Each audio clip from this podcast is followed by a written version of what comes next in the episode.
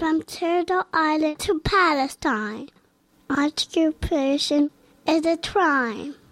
Free, free Palestine! You're listening to Radio Free Palestine.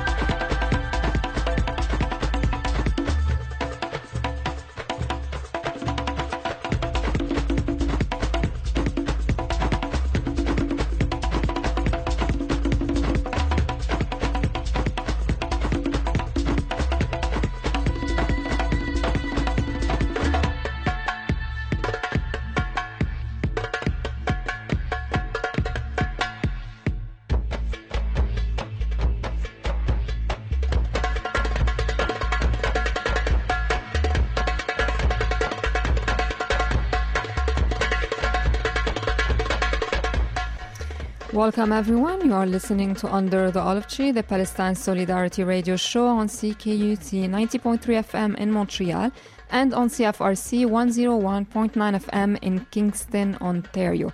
My name is Sawssan Kaddoura and I will be your host for the next hour.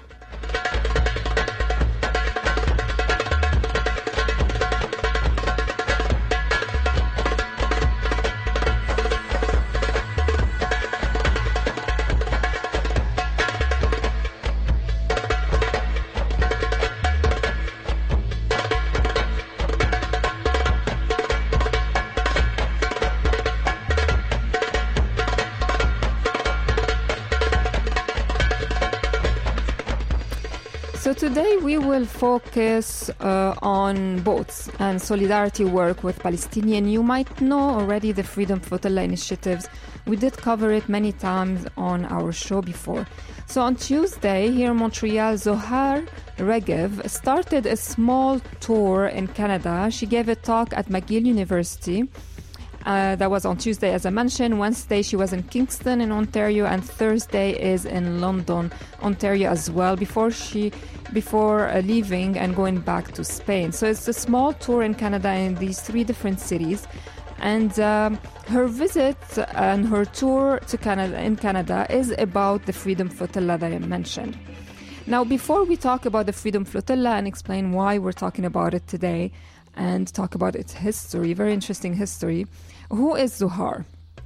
So, Zohar is an Israeli citizen. She was born and raised in a kibbutz. And uh, today she lives in Spain and she's an activist with uh, Rumbo a Gaza, which is the Spanish component of this larger Freedom Flotilla movement. So before I play the interview, because I was there during the talk on Tuesday, and I did talk to Zohar, uh, Zohar. I did an interview with her right after the talk that was focused on the Freedom Flotilla, its history, and what is planned right now for 2020. And so um, I will be playing this very interesting interview. But before that, uh, let me maybe start by playing a small clip from the talk. And uh, this is when she was answering question at the end. She was asked by someone from the audience, How did she become a Palestine solidarity activist? How did she become, as an Israeli, involved in initiative like the Freedom Flotilla campaign, which really aims at challenging the Israeli occupation and the illegal blockade on Gaza in particular? So I'm to play this clip so you know a little bit about her background and how she became uh, involved in Freedom Flotilla and then we will be back. Stay tuned on Under the Olive Tree.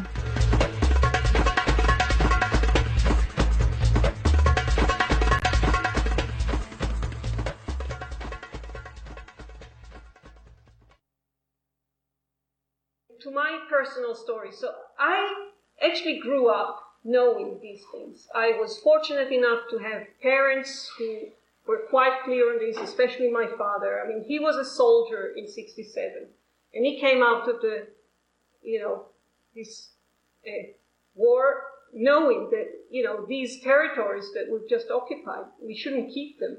But there weren't many Israelis at that time who thought this way. And I was born in 1970, and I, I grew up, as I said, on this kibbutz founded by Holocaust survivors. And it's in the Galilee, it's very close to Nazareth. And I remember being five years old and a family, Palestinian family, built a house on their own private land, but it was agricultural land. They didn't have a building permit.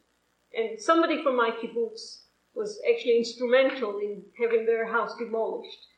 So I, you know, my parents and a few other people from the kibbutz went and, you know, helped them, brought them a tent. We, we played with their kids. And when I came back, you know, to my peer group, they couldn't understand. They said, why do you help these people? And to me, it was so clear that these were just our neighbors. If we wanted to live in houses, why couldn't they live in houses? Why did their baby have to die because it was cold and they were living in a tin shack? You know, this didn't make any sense to me. So for me, it wasn't an epiphany, but I did, you know, my understanding grew. And it's, it's interesting, you have this plaque there speaking about knowledge and wisdom, and I, I don't pretend to be wise, but I think you you learn things and you see things and your understanding of the situation becomes broader. And i decided to leave israel when i was 34 and i moved to spain. And it was only then that i became an activist in, in this sense. I mean i used to go to demonstrations but i was never part of anything. I used to go to direct actions of like planting trees or uh, helping to build uh, structures in the unrecognized villages in the Negev, the Bedouin villages, and things like this, but I was never part of any organization. And I just, I just found my, you know, activist home in this sort of thing, this, this flotilla effort. And one of the special things about it, and I think Ahab will agree, is that it's quite unique that campaigns from all over the world, we have people in Turkey, in Malaysia, in New Zealand, Australia, Norway, Sweden, Spain, Italy, it's Canada, the US, you know, all these different places with different cultures. But we managed to pool our resources together and buy boats and sail them and lose them in this great attempt to, to try and raise awareness. And it's, it's not easy, and people blame us for, you know, wasting all this money and all this effort. But there is something powerful about people from different backgrounds, different organizational cultures coming together and being able to do something like this. And, you know, I, I find this encouraging.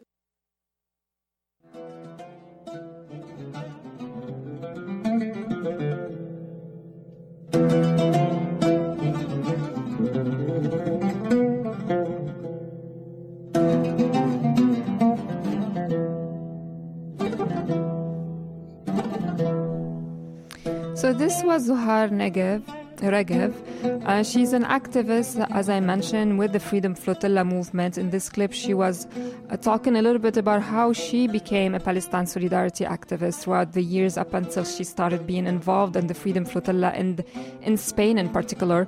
And this clip was part of a talk, as I mentioned, she gave this Tuesday on uh, in McGill University about the history of the Freedom Flotilla. And the talk was organized by S- SPHR McGill. SPHR stands for Students in Solidarity for Palestinian Human Rights. So she is visiting a couple of other Canadian cities as well. She was in Kingston, uh, London as well, both in Ontario before going back to Spain. And so the talk again is about the Freedom Flotilla campaigns. And so on Tuesday, I was there. And uh, after she gave her talk, I interviewed Zohar about this initiative that has been going on for over 12 years now.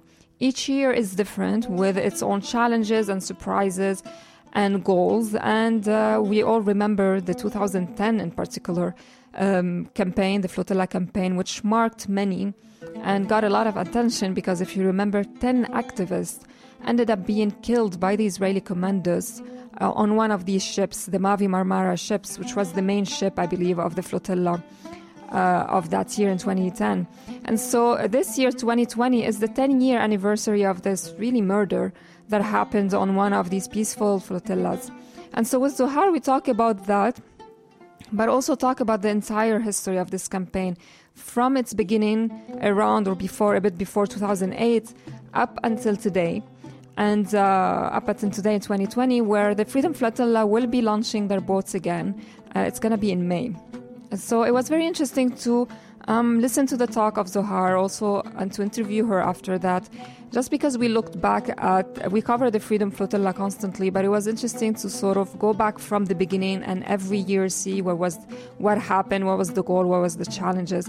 So we went really, uh, we looked back and went year by year to see what really happened, all the ups and downs, the challenges, and really what we, was going to happen this year and how uh, how we can continue to support them and make sure they remain safe because as we saw before uh, it's not a guarantee and so yeah so keep listening to under the olive tree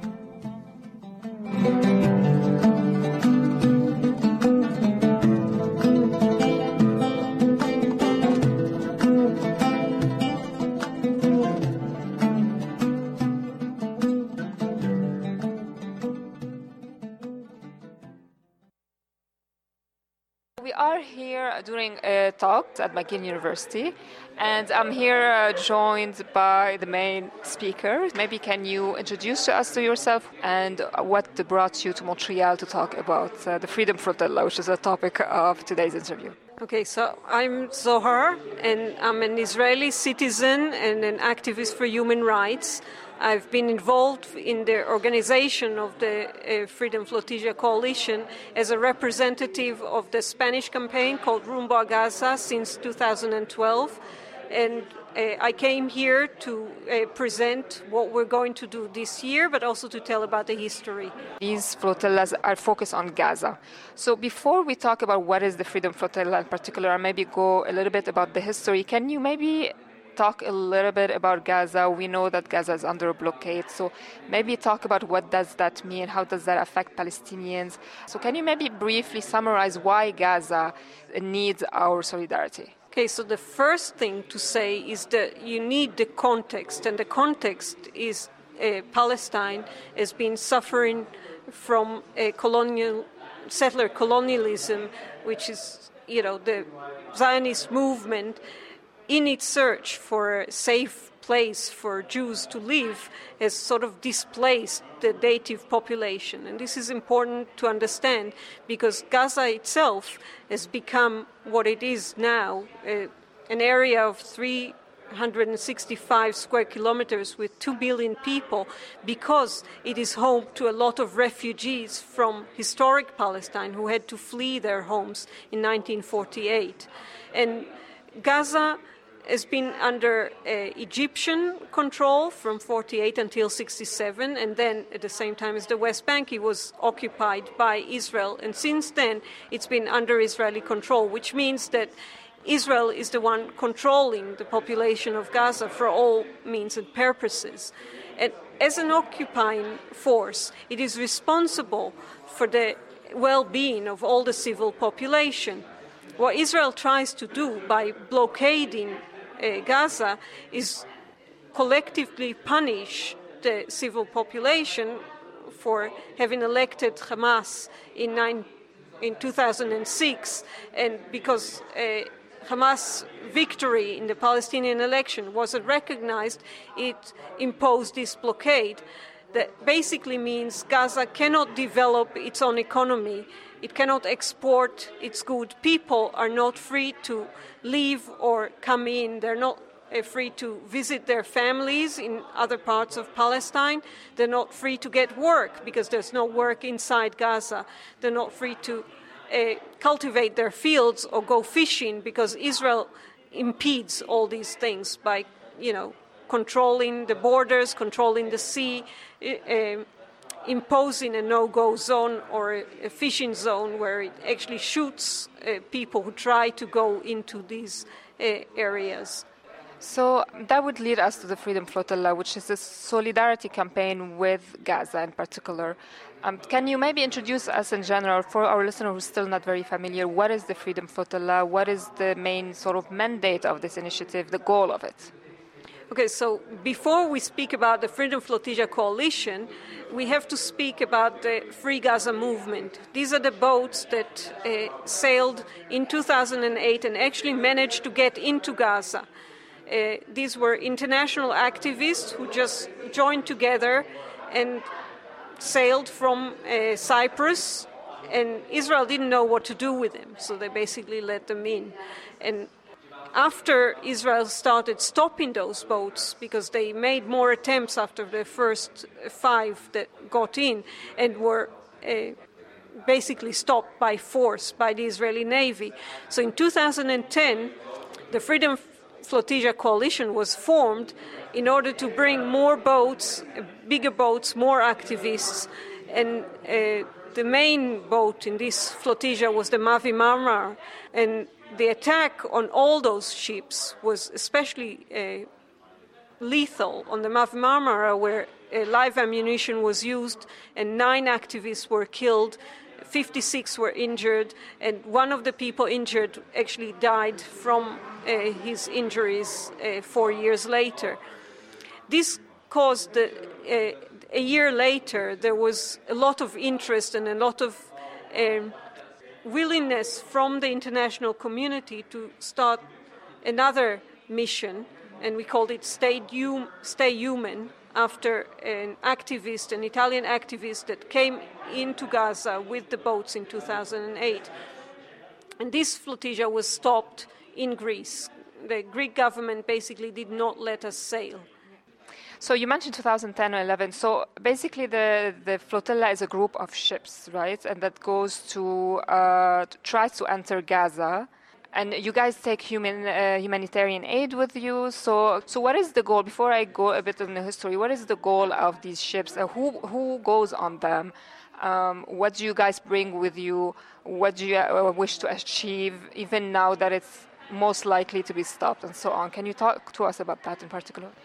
Okay, so I think, again, it began as an act of solidarity and it stays an act of solidarity. So our aim, of course, is to get the blockade lifted. But we realize that just as activists, as civil society, uh, action towards the civil society uh, uh, in Palestine or in Gaza, we cannot lift the blockade.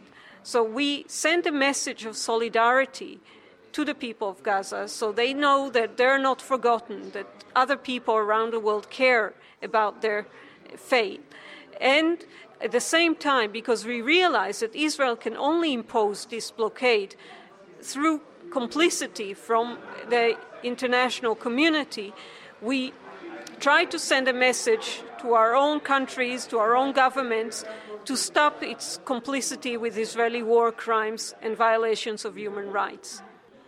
So you mentioned 2010 was a deadly, deadly trip. Ten people died. 2011, more interest uh, continues despite the, this uh, deadly attack. And in your talk, you talked about how the blockade was outsourced. So the Israeli government, quote, outsourced the blockade. Can you explain a bit what do you mean by that? Okay, so 12 boats from different campaigns all over the world gathered in Greece and were about to sail. I was supposed to be one of the passengers on the Spanish boat. The situation we were in is that all the boats were there, ready, and we were just told you can't go.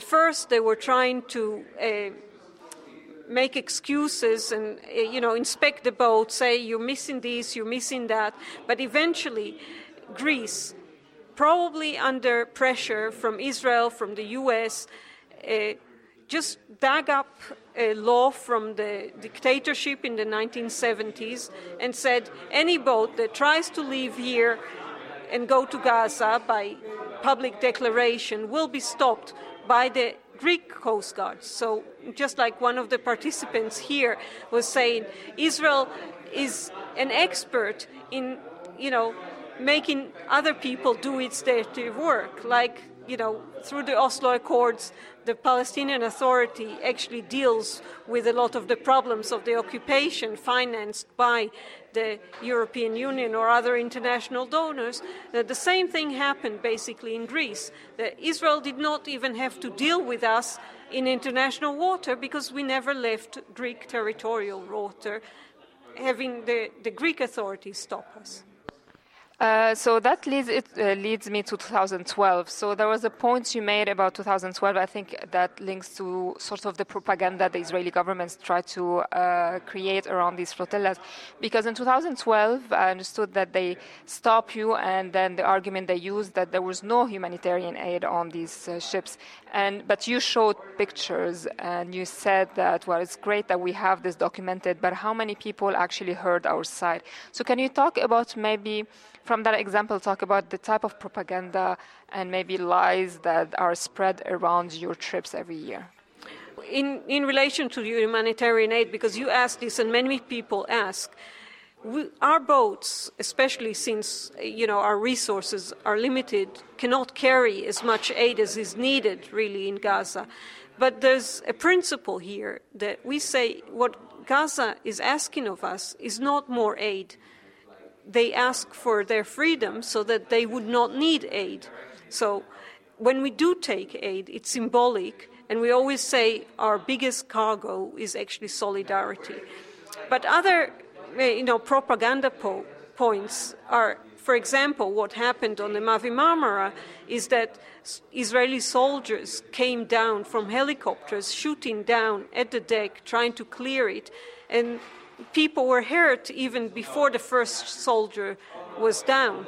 So, of course, the, the reaction from the activists was to try to defend themselves. Yet Israel says all soldiers only shot because they were attacked. So it's eh, you know, it's completely the reverse. And I mentioned one point that I know from people who were in the Mavi Marmara that when they caught two Israeli soldiers, they actually disarmed them and threw the weapons into the sea. Israel will not tell you this. But the fact that the only weapons Israel could show that were on the boats were just knives and sticks is to say, you know, if they had weapons, wouldn't Israel show it? To continue to 2013 and 14, what was interested in these two years is that um, the initiative was trying to get boats out of Gaza instead of in Gaza. So can you maybe talk about that?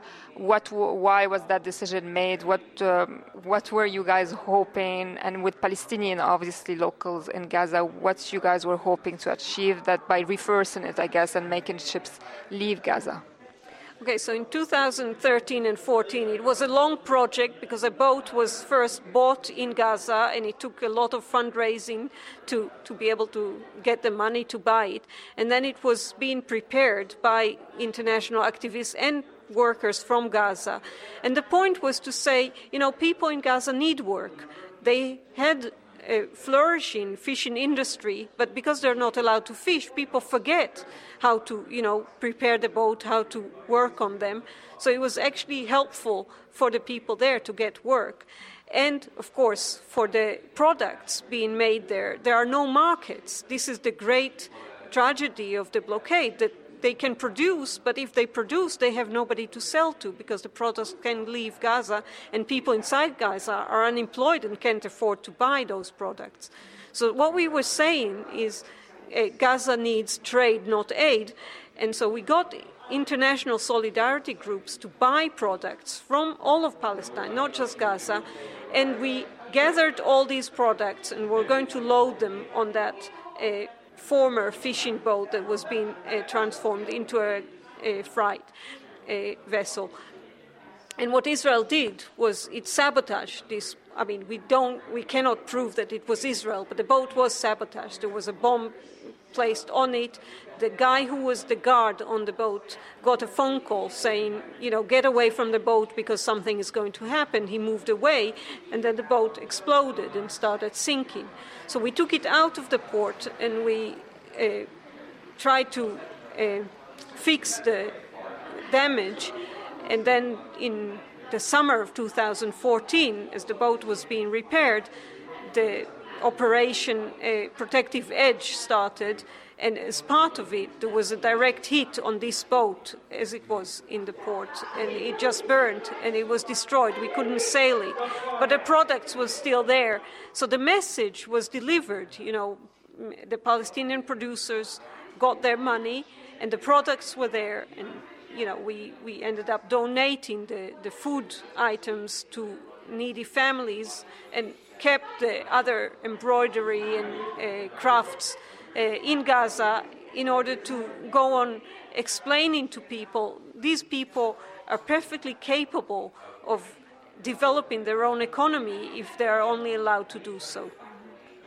So 2016, you guys did something a bit different as well, and you decided to do a women boat for Gaza. So can you talk to us what happened with that boat, and also who did you ended up end up ended up getting on the boat? I saw during the talk many high-profile uh, women politicians from around the world, and that's that's another point. Maybe if you can talk about that, this diversity of solidarity that comes from really the many many countries around the world. So can you talk more about that uh, initiative in particular? Thank you. Yeah, the, in 2016, the idea was to highlight the role of Palestinian women in the struggle of their people. And we did manage to get a lot of interest from different organizations. But in the end, there was only one boat sailing. It was a small sailing boat, but both the crew and the participants were all women. And we had women from many countries. So we had Sweden, we had uh, member of parliament from New Zealand. We had a member of parliament also from Sweden. We had a captain who was Australian, a, a woman from Spain, a medical doctor from Malaysia, an activist, an athlete, I think she was from South Africa, uh, Ann Wright from the United States, who uh, used to be a colonel in the American Army and then worked for the State Department and resigned in 2003 as uh, the United States invaded Iraq and since then has been a peace activist and is also involved in the uh, flotilla organization. So she was actually the boat leader on that boat. Then we had a member of parliament from Algeria and a Nobel Peace Prize laureate, uh, Mairead Maguire from Northern Ireland. And this, uh, this uh, boat was stopped as well, right? Yes, it was stopped in international water. Uh, actually, one thing that's interesting, and I didn't mention it in the talk, is that in 2016, because it was so clear that this boat was no threat, Israel created a special unit in its navy called Snapir, and uh, the uniform for this unit was all white. They were dressed as if they were like a rescue team. They came on the boat offering water and food to the women, trying to say, okay, we're just trying to help you. But of course, they took over the boat by force and then uh, kidnapped basically all those 13 women, took them uh, to an Israeli port and accused them of being in Israel illegally. This absurdity is again something that we try to bring to the world. You know, you can't take people in an act of piracy in the middle of the sea and then accuse them when they're in your country. Yeah, I mean, it's interesting you mentioned that because every time the Israeli government or the Israeli uh, commandos or military stop them, it's interesting also to mention they always stop them in international water, which is an illegal act. Plus, they always, a lot of time you hear the Israeli propaganda saying that we're not in Gaza. Gaza is not occupied. If Gaza in that humanitarian situation, that's all the fault of Hamas. But then when a boat tried to go to Gaza, they stop them so the contradiction, how are you not occupying Gaza if you keep stopping any boat going there? So if a boat tried to come to Canada and US stopped every boat coming, we will think that the United States is blockading Canada. so just to kind of clarify that point. So 2017, uh, you guys didn't have a Freedom Flotilla boat going. So in 2017, what did you guys do instead? Okay, so in 2017, we decided to focus on the situation of fishermen in Gaza.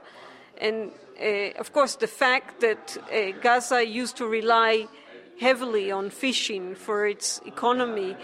Uh, fishermen from Gaza used to go all the way up north to Haifa and down south to Port Said, and now they're not allowed to go more than six nautical miles. It's an area that basically doesn't have any fish. So, from maybe 10,000 fishermen who used to work, they're now reduced to, uh, you know, maybe two or three thousand, and these people cannot support their families with the fishing that they uh, get. And yet, even within this uh, permitted fishing zone, Israeli Navy boats will shoot at the fishermen as they try to just make a living, and they will force them to uh, take off their clothes and swim uh, to the Navy boats. They will confiscate the boats. Sometimes they injure people, sometimes they kill people.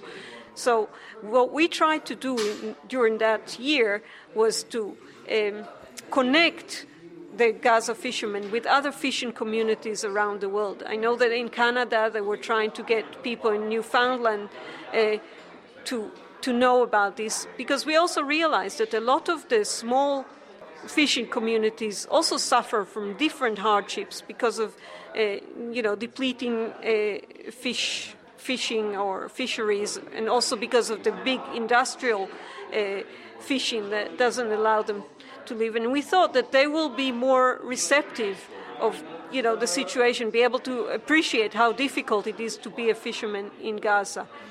And we had different events all over the world to you know, to raise awareness, to connect with those uh, fishing communities.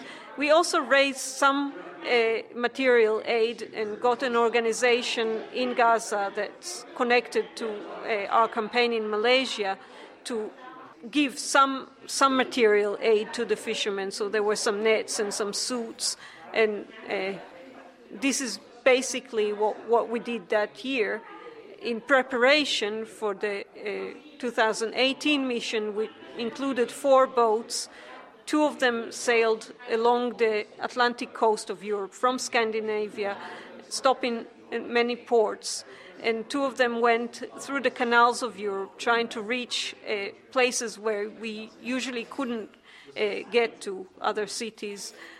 And I I tried to explain that, you know, with different events, uh, cultural events, uh, street marches, meetings with politicians, for example, in the north of Spain, in uh, Asturias, we actually went to the regional parliament as they were voting on uh, like a political declaration of support for the flotilla, but more importantly, to request of the central government in Spain to put pressure on Israel to lift the blockade. So, an interesting, you mentioned 2018. I thought it was an interesting anecdote when you talk about the funding of these three of these boats. So, can you maybe talk again about it? Talk to us about the story behind that. Okay, so uh, in general, when people ask how do we uh, finance these missions, each of our campaigns does fundraising in their own country.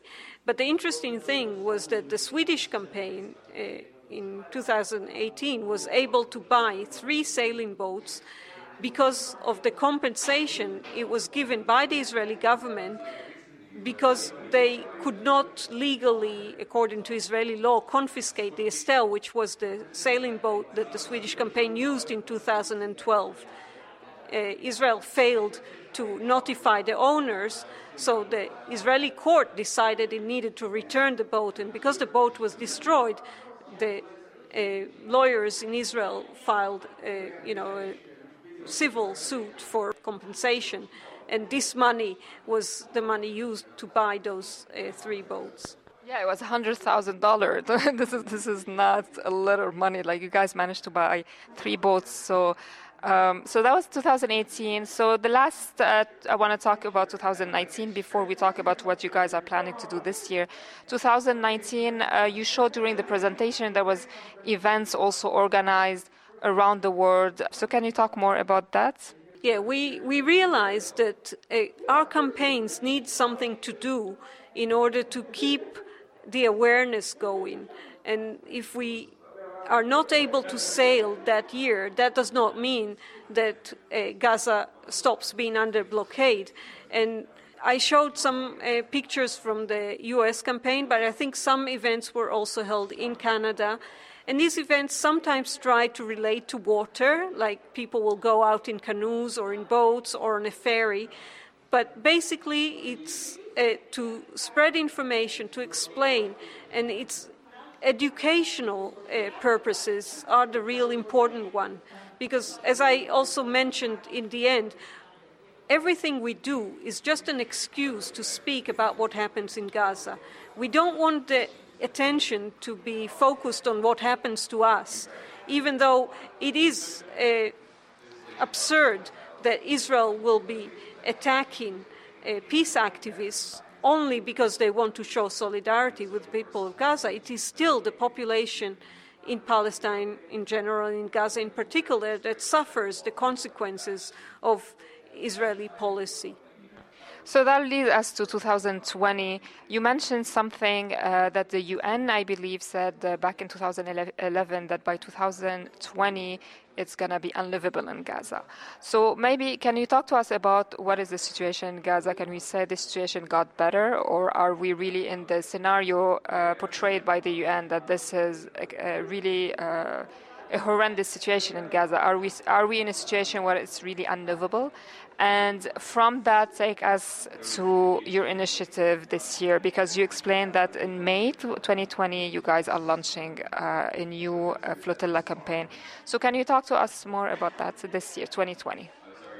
Okay, so yeah, the, the focus this year in the 2020 mission is the children of Gaza, and we talk about you know the fact that. Uh, 50% of the population of Gaza is under 18 and 70% is under 30. So we have a lot of young people there with great potential. But the situation, as, as you mentioned, you know, the report that the UN uh, said Gaza will be unlivable in 2020 was uh, released in uh, 2012. And of course, they only said if the blockade is not lifted or if the situation doesn't change. But the situation actually got much worse because in 2012 there was a massive attack where hundreds of people were killed.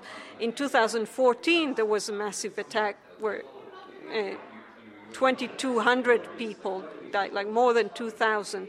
Many of them uh, civilians, uh, loads of children, loads of women.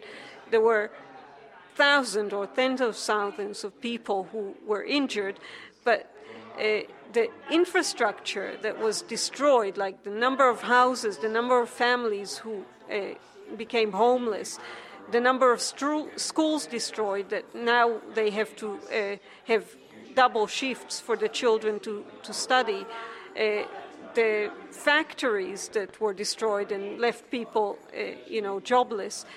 Uh, these are all things that go accumulating. And then in 2017, I think you know, there was terrible cuts of electricity, and you know, some people in Gaza would only get four hours of electricity a day, and you have to realize that no electricity for a lot of them means no water because they need to use pumps to uh, pump the water up to the roof in order to have water pressure, and the worst thing about it is that they don't even know when the electricity will come on. So they can't plan in advance and say, okay, so I will, you know, cook then, or I will put the washing machine on, or I will put the pump to uh, raise the water at such a time. It could come on in the middle of the night or in the middle of the day when you're out trying to work or trying to make a living. All these arbitrary decisions by the Israelis who are again, I have to insist on this. They are the occupying force and they are responsible for the well being of these people. So, this collective punishment is what's so unacceptable.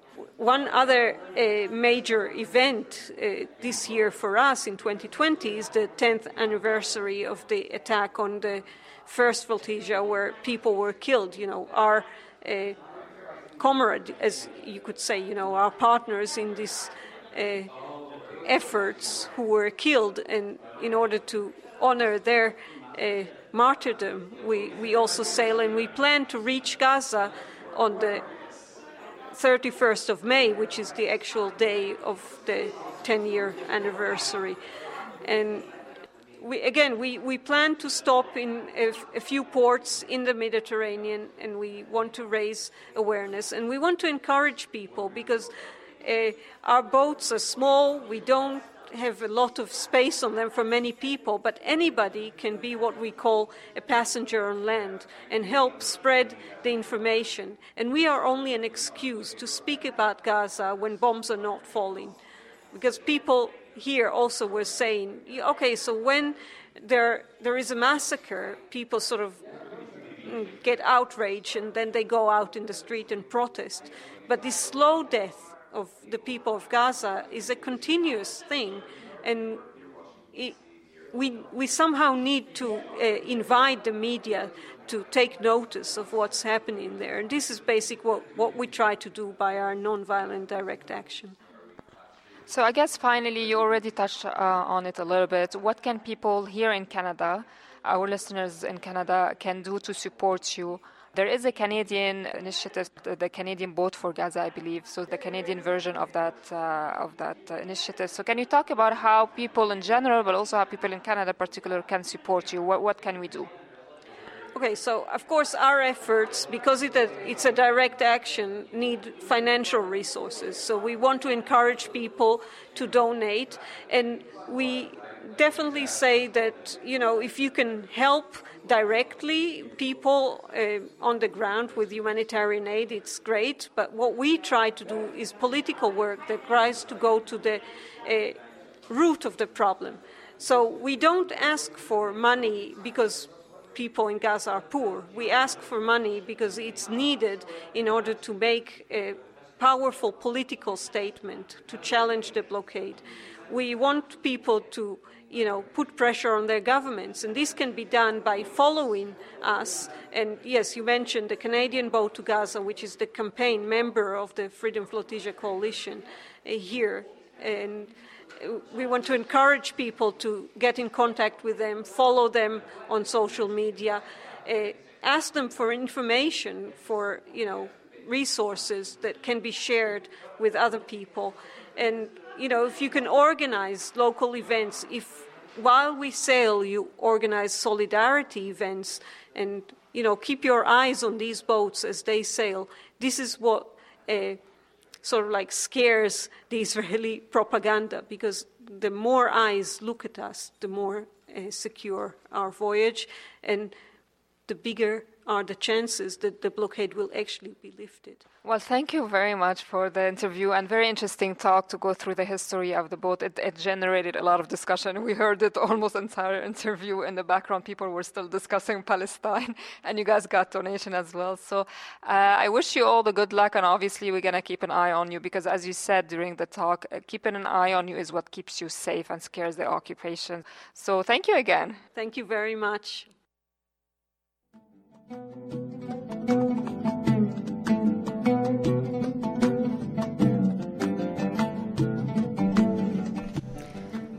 welcome back. You are still listening to Under the Olive Tree. We were listening to an interview I did with Zohar Regev, who is an activist from the Freedom Flotilla movement So um, I will be, if you didn't catch the interview from the beginning, I will be putting that interview online, and the link will be on our Facebook page and new Twitter account if you are interested. So I want to end the show by mentioning, uh, reading a statement by the BNC. You know, I was away for a couple of weeks last, uh, the last two weeks. The shows we played were pre-prepared and pre-recorded. But now that I'm back and I see what is happening with the Wet'suwet'en Nation, it's um, it's uh, it's frustrating. It's infuriating that. Um, that uh, that we still act this way. We still treat Indigenous people uh, in Canada this way. It's not a surprise that our Canadian government support colonization and occupation in Palestine, as we always pointed out. Uh, that includes our liberal uh, support to supposedly progressive government, uh, the Trudeau government. It's not a surprise that they support that in Palestine because this is how we continue treating Indigenous nations uh, here. And this is centuries after centuries of thefts and crimes, domination, the destruction of political and social structure of indigenous nation, and uh, still not enough. The colonial mentality continues shamelessly. So when as a nation our language and reflex continues to be of domination, of subjugation, police invasion, repression, all driven by greed, our entitlement to land, to continue stealing, I don't think we can call ourselves civilized.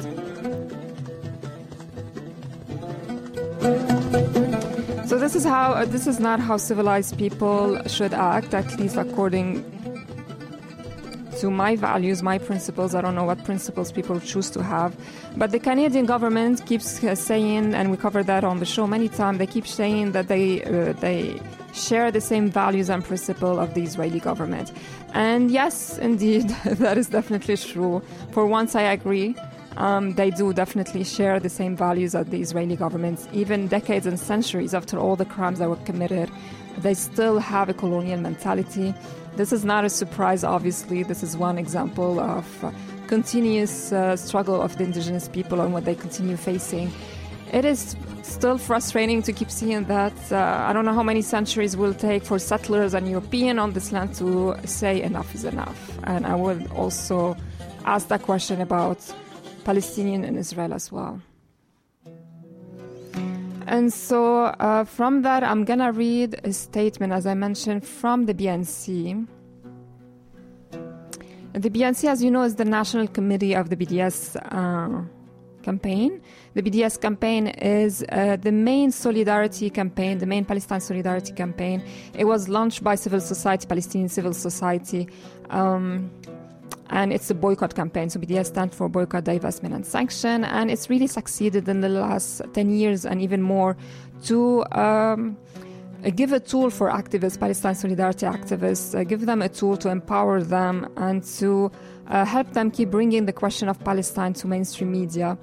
And uh, they help really change the discussion about that. And the BDS really managed to scare uh, the occupation, uh, the, the, the occupation government uh, in Palestine, Israel. Uh, they, as you know, we covered this uh, many times throughout the years. They have so many ways to try to fight it legally, and and in so many other ways to try to fight it and stifle it. And with the support of many governments around the world, including ours, like I said, it's not surprising. And so the BNC, the National Committee of the BDS, uh, they released a statement in support of the Wet'suwet'en Nation. So I'm gonna read it. I guess I have time to read the whole thing.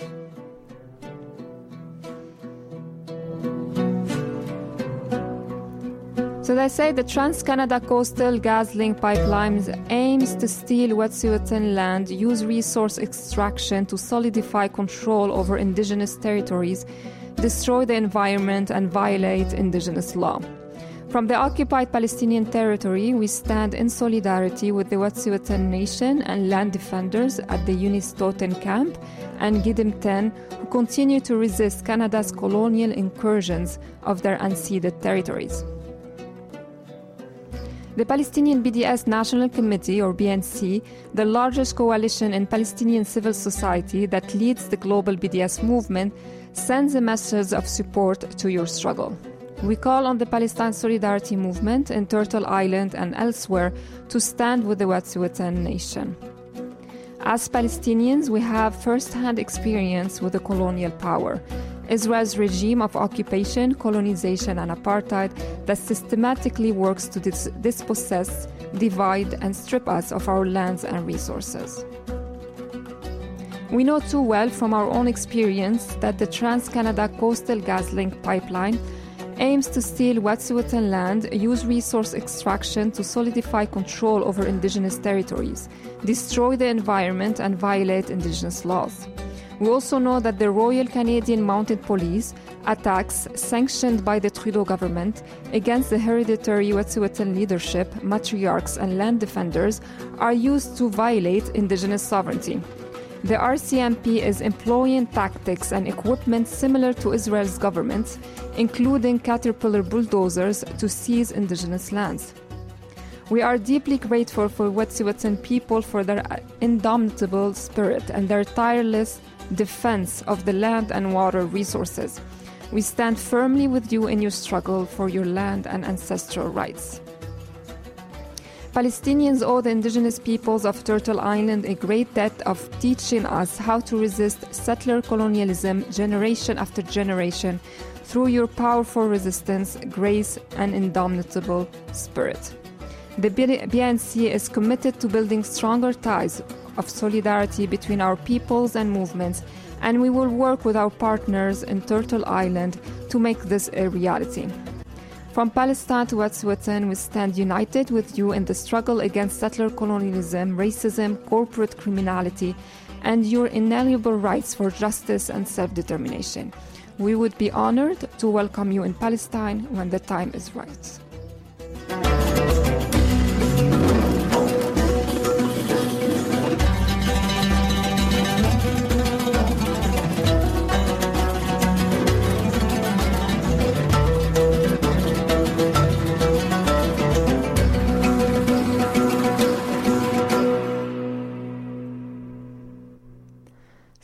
I think I want to end the show by playing a new music piece that was just released uh, less than a, uh, in few hours, I think. Oh, yesterday. It was released yesterday by a tribe called Red. And it is uh, Land Back featuring Boogey The Beat and Chippewa Travelers. And um, they released it with the statement they say the Halluci Nation would like to dedicate this song in support of the Wet'suwet'en Nation and to the indigenous led movements across Turtle Island and beyond. We oppose the invasion of sovereign indigenous land by the RCMP and the coastal GasLink pipeline. We stand with the Wet'suwet'en people and their hereditary chiefs. We stand with all the people working to support their fight. So, this is a statement by the tribe called Red, and it came with a new um, song or, or music piece, I guess. They released yesterday. So, I will. Um, I want to play that next. Keep listening to Under the Olive Tree.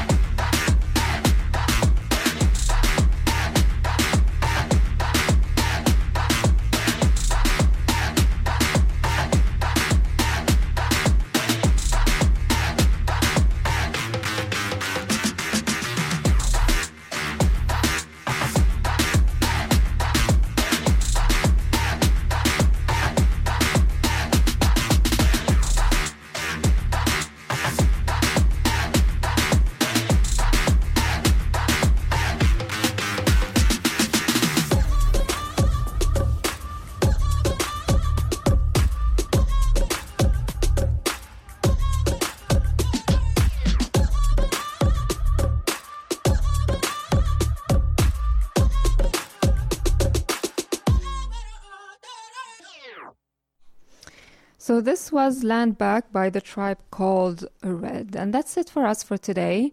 You are listening to Under the Olive Tree, the Palestine Solidarity Radio Show on CKUT 90.3 FM in Montreal and on CFRC 101.9 FM in Kingston, Ontario. As I mentioned, if you wanna um, listen to the interview we did today, I'm gonna make it. I'm gonna make it available online and also put the link on our Facebook page, and so you can find it there in a couple of days. Uh, just look for under uh, the Olive Tree CKUT. So my name is Sawssan Kaddoura. Was your host for the hour. Make sure to join me again uh, next week, same time and same place. And until then, I wish you a free, free Palestine.